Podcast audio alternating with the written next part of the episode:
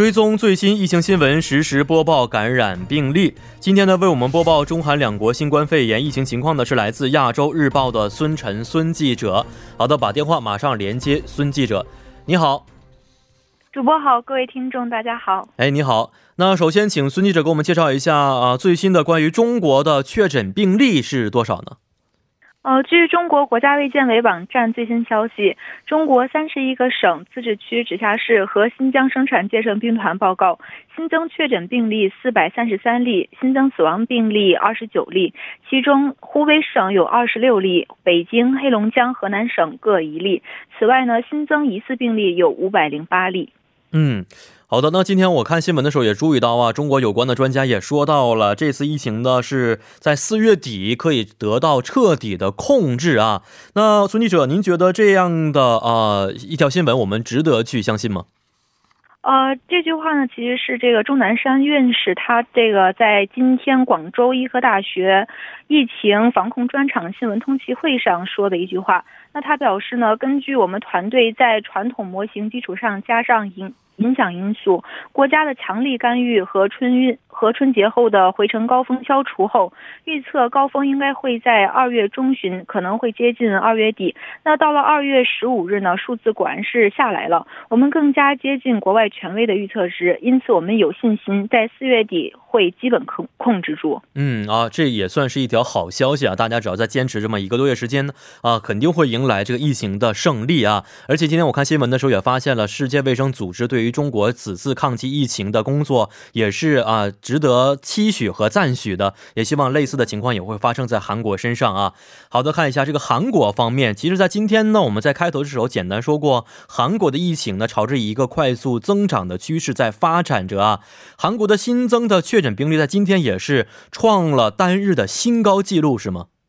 没错，嗯，韩国中央的防呃，韩国中央对这个防疫对策本部在今日通报，截至当天下午的四点呢，韩国感染的新型冠状病毒的确诊病例增至一千七百六十六例，死亡十三例。值得注意的是，在今天韩国新增确诊病例达到了五百零五例，也是创下了单日新增的最新高呃一个非常高的一个记录。那新增治愈病例两例，康复并解除隔离人数增至二十六。人，那防疫部门方面也是表示，在近期韩国境内新冠确诊病例还将持续增加。嗯，是的，哎，刚才孙记者提到的数字啊，我简单的做了一下对比啊，就是说今天的韩国啊，中国的单日新增的病例呢为四百三十三例，但是韩国的新增的病例为五百零五例啊，这也代表着啊，再算上中韩两国人口基数的话呢，韩国的增加速度是非常的快速的啊，而且按照韩国的防疫部门的说法说，啊，近期韩国境内的新增的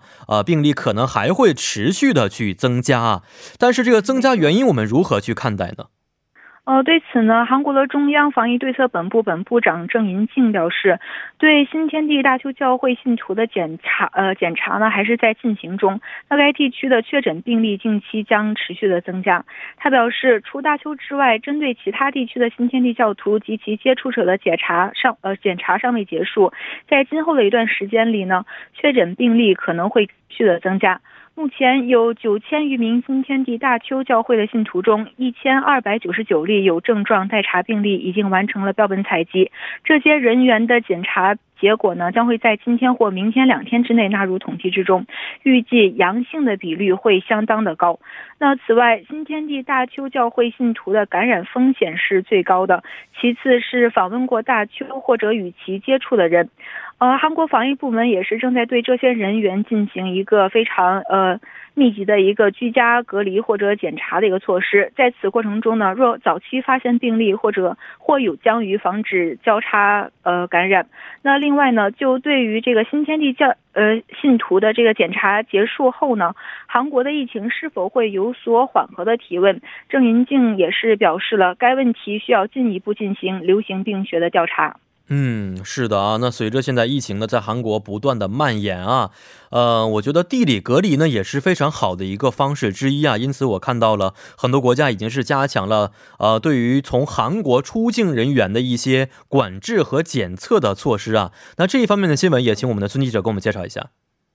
针对韩国采取入境管制呃措施的国家和地区呢，目前是增加至了四十二个。那中国此次也是首次的纳入统计之中。据韩国外交部今天的消息，截至今天上午的十点，全面或部分禁止韩国人入境的国家和地区达二十一个，还有二十一个国家和地区则是加强了对从韩国入境人员的一个防疫力度。呃，我们具体来看，采取禁止入境呃措施的国家和地区较前一天下午的六点增加了四个。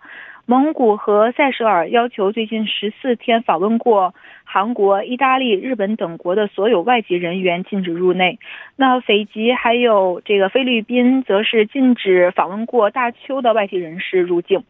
那另一方面，加强检疫措施的国家和地区有二十一个。这个数值是比前一天下午的六十新增了八个。具体来看。不要求从韩国、伊朗、意大利出发，或者在二月十号以后访问过上述国家的旅客接受十四天的隔离。白俄罗斯、突尼斯、摩洛哥、巴拿马、巴拉圭、法属波利尼西亚等国家也是加强了入境程序，要求韩国入境者出示健康确认书或者检疫申报单，或者是在十四天内向地区的卫生部门申报。那在此我们需要注意的是，中国首次纳入了本次的统计之中。呃，中国的山山东省、辽宁省、吉林省、黑龙江省、福建省等五个省呢，对韩国入境的入境者采取为期十四天的酒店集中隔离或者自行隔离等措施。嗯，是的。那刚才孙记者也提到了啊，中国的很多的一些省市呢，也是对于呃从韩国入境的人员进行了一些隔离以及呢其他其他的一些这个检疫的措施啊。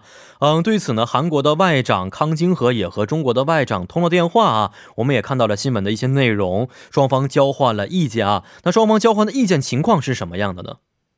呃，在这个当地时间二十六日呢，韩国呃，韩国外长嗯康京和还有这个中国国务部长和外交部长，呃，国务委员兼外交部长王毅也是通了电话，对这个中国部分地区的隔离。自韩入境者等措施表示了担忧。康京和主要是表示，韩国政府采取先发制人、透明的措施，全力防止新型冠状病毒的疫情扩散，并呼吁中国政府力促各地勿采取过度措施。那王毅则是再次就韩国各界对中方抗击疫情给予关注和支持表示了感谢，并高度评价了最近韩国政府做好防控防疫工作以及展现出的抗疫意志。王毅方面表示，中国政府今后将呃仍将尽量的减少疫情对两国人员交流和经济合作产生的影响，继续增进两国友谊。此外，韩中外长也是一致的认为，期间两国在抗击疫情上保持密切沟通和合作，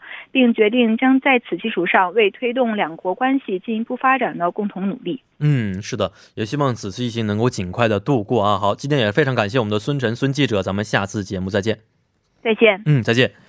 那除疫情在韩国的迅速传播之外呢，一种啊弥漫在中韩两国社会的厌恶病毒啊，也是在不断的蔓蔓延当中。呃，现在疫情当下呢，地理上的隔海相望的中韩两国，此时更应该是同仇敌忾的，共同的去抵御疫情。呃，近日呢，有位在韩的中国人教授，有在釜山日报上刊载过如上的一些内容文章。我们也有幸采访到了这位教授，现在呢，就将我们的电话连接到来自釜。武庆大学中国学科教授兼韩国地域社会学会会长的瑞东根瑞教授的电话连接到我们的直播间。喂，教授你好。哦，喂，主持人你好。你好，你好啊！首先非常感谢您能够接受我们的采访啊。那这两天呢，疫情啊，给包括您在内的釜山当地人也带来了很多的一些影响和变化啊。这方面的影响能不能首先给我们简单介绍一下呢？